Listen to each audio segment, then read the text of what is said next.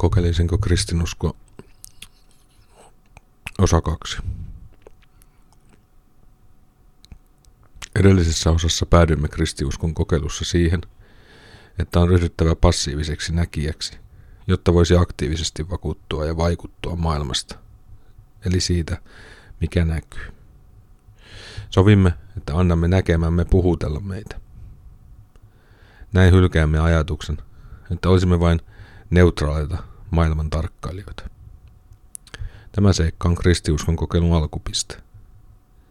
Siinä ihminen suostuu paitsi olemaan kohti suurempaa olemista virittynyt, niin myös tunnustamaan, että hän itse ei lopultakaan ole maailman kokemuksen eikä myös omankaan kokemuksensa keskiössä. Toinen tapahan puhua tästä samasta asiasta on kauneus. Kauneushan on kokemus, jonka yhtenä leimallisena piirteenä on se, että ihminen ei ajattele itseään kokemassa kauneutta. Ei ole sattuma, että kauneus on liitetty erottisuuteen ja ekstaattisuuteen, sillä kauneuden kokemus on pohjimmiltaan kokemus ei itsestä. Ajatteluhan ei tähän pysty. Se ottaa haltuun. Ajattelu tekee ajateltavan osaksi itseä, ottaa välimatkan kohteeseensa, mutta samalla lukittaa kohteensa tällä välimatkalla. Miten tämä liittyy kristinuskoon? Siten, että jos näkemisen kokemus jollakin tapaa liikuttaa, on väistämätöntä olla jo hyvin lähellä kristinuskoa. Kuten vaikkapa tuon yksittäisen puun kauneus. Kun katson sitä, voin ajatella vain tuon kauneuden kokemuksen tarpeettomuutta. Sitä, miten se voisi yhtä hyvin olla olematta. Ja silti tuo tarpeettomuus vaikuttaa tällä hetkellä tärkeimmältä mitä tuo puu antaa minulle. Näin ollen kristiuskon kokeilemisessa on aluksi nähtävä, että maailma ei ole neutraali. Tähän ei, tähän ei-neutraaliuteen on asennoiduttava paitsi näkemisen tapana, niin myös hiljalleen olemisen tapana. Vasta silloin näkemisestä voidaan siirtyä hyvin syin pois. Mutta näkemistä ei voi koskaan hylätä kokonaan tai sysätä alempiarvoisena portana syrjään – sillä kristiuskon todelliset todisteet ovat sen pinnalla. Juuri siinä, mitä on ja mitä tapahtuu. Valtavina, älyllisinä tai intellektuaalisina perinteinenkään kristiuskon itse totuus sisältää hyvin vähän niin sanottua syvällisyyttä. Kristiusko on helppo uskonto ymmärtää, vaikea toteuttaa. Kristiuskon keskeisin opetus olemisesta ei ole dogmi tai opin kappale.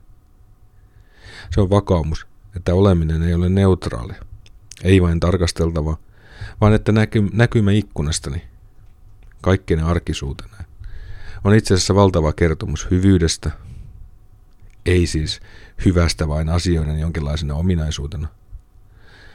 Se on kertomus olemisesta lahjana ja kutsuna.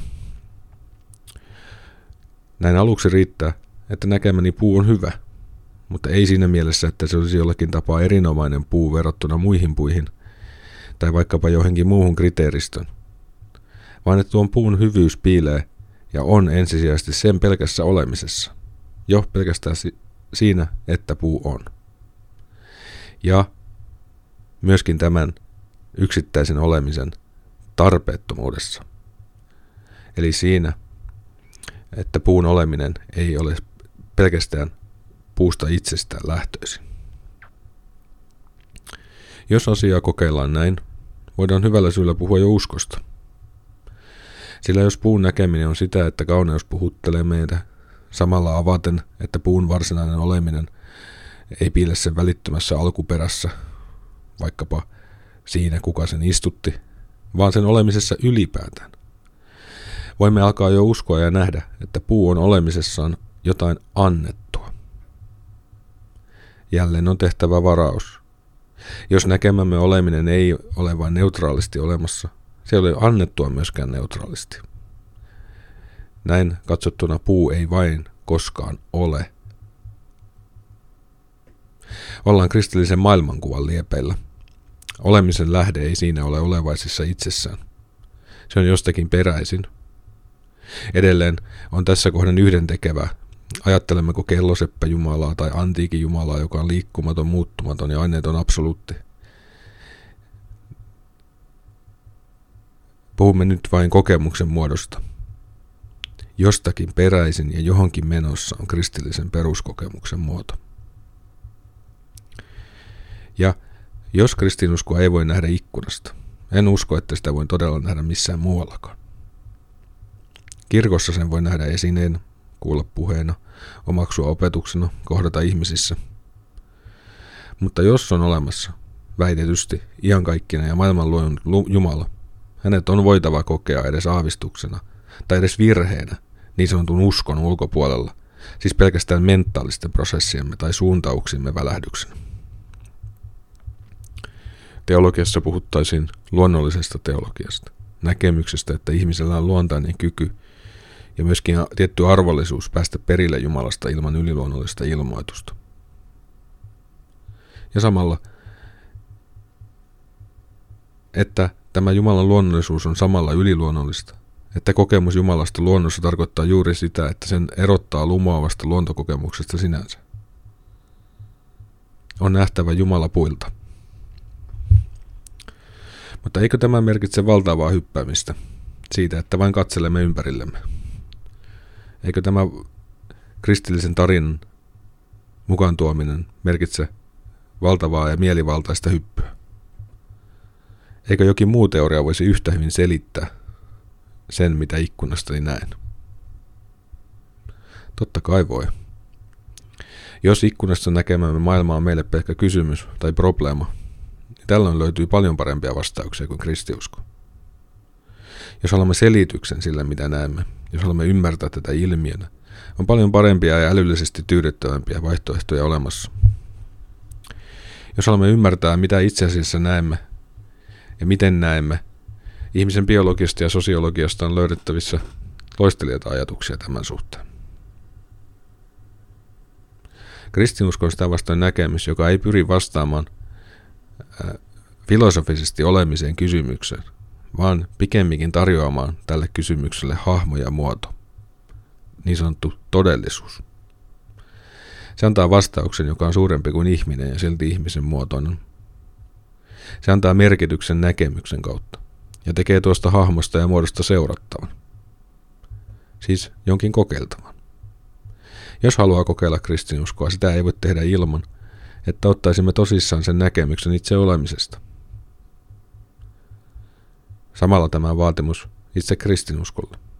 Jos se ei voi tarjota meille ikkunaa, ta, ja vaikka ainoastaan vain uskon tai tiedon, ei se ole sen arvokkaampaa kuin mikä tahansa muu systeemi. Heti kun kristiuskolle sälytetään todistustaakka väitteistään, se ei voi tarjota muuta kuin näkemisen avaimeksi ristin ja Kristuksen ja olemisen hyvyyden. Ja nämä todisteet eivät ole tieteellisesti tai analyyttisesti katsottuna kovin kummoisia nyt, eivätkä ne ole sitä Kristuksenkaan aikana. Korostan, jos tässä kohden herää vastustus siitä, että millä oikeudella väitän kristinuskolevan parempi kuin muut, niin vastaan, että en millään oikeudella. Mutta väitän, että jos haluat koittaa kristinuskoa, on opeteltava näkemään ja seurattava sitten, mitä siitä johtuu. Itse ajattelen, että olisi ehkä parempi puhua kristin näkemisestä kuin kristin uskosta. Sillä uskoa tietysti tarvitaan, se tarvitaan kaikessa. Se tarvitaan jo siinä, että näen ulkona olevan syksyn. Mutta usko ei tuo varmuutta kohteestaan, jos siihen ei liity konkreettinen näkeminen. Ajattelen itse asiassa, että kristiuskon suurimpia onnettomuuksia on ollut uskon näkeminen kriteerinä kristinuskolla. Tai pikemminkin että epäusko määrittää paljon enemmän uskonnollisuuttamme kuin usko. Suurin osa niin sanotuista ajattelevista kristityistä, joiksi suurin osa ainakin haluaisi lukea itsensä, uskoo itse asiassa epäuskonsa tietona. Mutta uskon jotain, mikä seuraa näkemisestä. Näkeminen kestää epäuskonkin hetken. Tai paremminkin, näkemisen piirissä epäusko ei enää ole kovin uskottavaa. Kristityn ei tarvitse koko ajan olla vakuuttunut Jumalasta, koska uskohan on Paavalin mukaan ensisijaisesti sen todellisuutta, mitä toivotaan, ja sen näkemistä, mitä ei nähdä. Eli nyt käsillä olevan asian kielelle käännettynä on mahdollista nähdä todellisuutena todellisuus, joka ei ole koko totuus itsestään. Eli jos katselet ikkunasta ja haluat koittaa kristinuskoa, ei ole syytä epätoivoa, jos et näe Jeesusta tai Jumalaa tien toisella puolella tai puussa istumassa. Olisi suorastaan hienoa ja jaloa, jos tuntisit epätoivoa siitä, että et heitä näe, koska he ovat piilossa tai jossain kaiken takana. Tällainen jalous oli läsnä kristiuskon alkuvaiheessa, jossa tietyt ryhmittymät kokivat, että maailma oli Jumalan hylkäämä paikka, odotushuone, josta Jumala oli lähtenyt pois. Tällainen epätoivo olisi vielä kristinuskon piirissä tunnettavaa epätoivoa. Sen näkökyvyn puitteissa tapahtuvaa näkymättömyyttä. Mutta kristinuskon näkeminen ei perustu poissaoloon, vaan läsnäoloon. Nykyään emme ehkä enää tunne tällaista maailmasta poistumisen kaipuuta katsellessamme ikkunasta ulos. Toki tämä on psykologisesti mahdollista, mutta emme identifioi sitä useinkaan siihen, että maailman elävä keskus ja luoja olisi siitä poistunut. Sen sijaan me haluamme nykyään löytää maailmasta sen, mitä etsimme. Muuten meitä on huijattu tai vähintäänkin hämätty. Epätoivon ei silti ole syytä, päinvastoin. Kristinuskon kokeilemiseen liittyy ajatus, että Jumalaa itseään ei ole kukaan nähnyt. Mutta hänen maailmansa on vaikea olla ainakin katselematta. Miksi emme siis katselisi ja alkaisi nähdä? Jos nyt kysymme aiemman kehittelemämme katselun logiikan valossa, mitä sitten on nähtävissä, ja olemme valmiit tunnustamaan, että näkemämme on jollakin tapaa latautunutta, ei vain pelkästään olemassa olevaa, niin silloin olemme jo jäljellä. Olemme alkaneet kokeilla kristinuskoa siltä, mitä se, miltä se tuntuu. Sen pitäisi tuntua toivolta, kutsulta tai yksinkertaisesti hyvyydeltä. Jos ja kun näin ei aina ole, on tehtävä töitä. Siitä seuraavassa luvussa enemmän. Mutta maailman hyvyyden näkemisellä on vain yksi autenttinen johtopäätös. Askeesi. Hyvää ei selvästikään maailmassa ole täydellistä tai lopullista. Itse asiassa se tuntuu olevan kaikkea muuta. Jos jälleen peräämme todisteita hyvyyden elinkelpoisuudesta tai edes sen olemassaolosta, muuten kuin näkemisen ja kokemisen kautta, ovat todisteet niukat, hatarat ja suorastaan alivoimaiset. Tarvitaankin tietty annos jotain, mitä kutsuisin arkkaiseksi mielikuvitukseksi. Kristinuskon todisteet ovat niiden kaltaisia, joiden on taivasten valtakunta. Tarvitaan mielikuvitusta, joka voi kuvitella näkevänsä maailmassa kauneutta, eheyttä ja samalla ohikiitävyyttä. Tietoisesti on valittava, että nähdään maailma annettuna. Tästä näkemyksestä on pidettävä kiinni, koska itse tulemme sen haastamaan monta kertaa. Hyvyyden näkeminen luomakunnassa on yksi mielenmuutoksen tärkeimmistä kulmakivistä, taistelun arvoinen asia. Ja mielenmuutokseen tarvitaan mielikuvitusta. Tarvitaan uusia kuvia. On suorastaan syleltävän hellyttävää ää, kohdata ajatuksia, joissa eräät ajattelevat kritisoimansa kristinuskoa väittämällä sen olevan mielikuvituksen tulosta, verrattavissa menninkäisten ja maahisten kuvitteluun. Tämä on hieno ajatus ja ehdottoman kannatettava. Ero maahisin tulee siinä, kun tarkastelemme tämän mielikuvituksen, eli yhteisen mielikuvituksen, eli yhteisen uskon jättämiä kokemuksellisia ja tallennettuja jälkiä. Perehtyminen kristinuskoon on väistämättömästi tehtävä arvioimalla sen jättämiä jälkiä itsestään yhdistettynä siihen näkemiseen, johon on aluksi suostuttava. Vasta sitten maku voi kehittyä ja mielikuvitus jalostua. Vasta sitten nähdyn ajattelu tulee mahdolliseksi.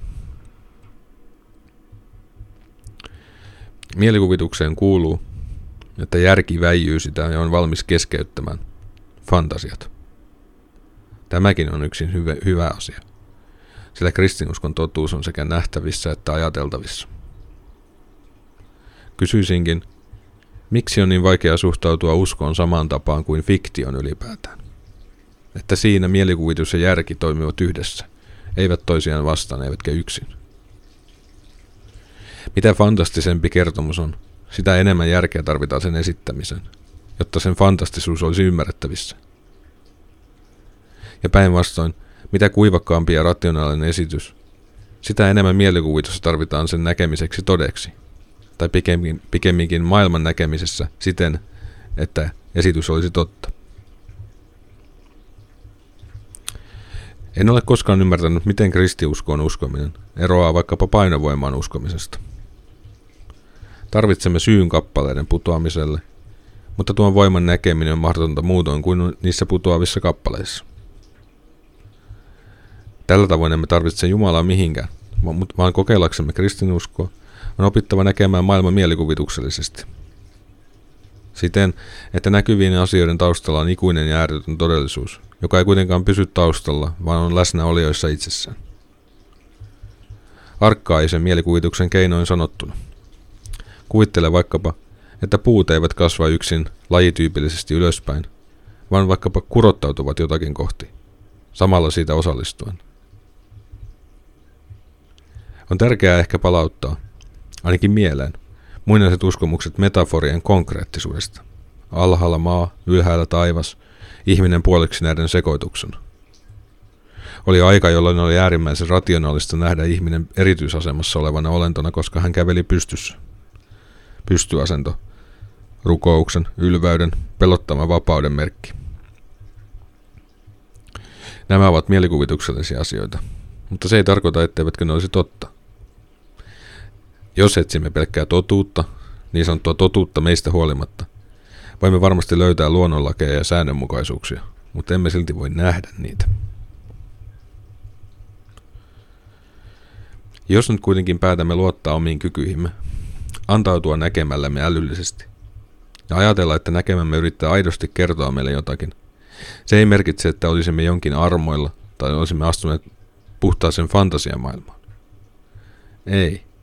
Kristityn maailma pysyy oleellisesti samana, mutta näyttäytyy ja näkyy eri tavalla. Tämä on vaikea. Juuri tämän vuoksi kristinuskon kokeiluun liittyy askeettinen ponnistus. On vaikea, ellei jopa mahdotonta astua takaisin siihen esiteolliseen lumottuun maailmaan, josta ajattelijat ovat väittäneet meidän astuneen ulos viimeistään järjen valistusaikana. Meidän on näet astuttava tähän maailmaan, joka on tässä ja nyt. Siihen, joka näkyy ikkunasta.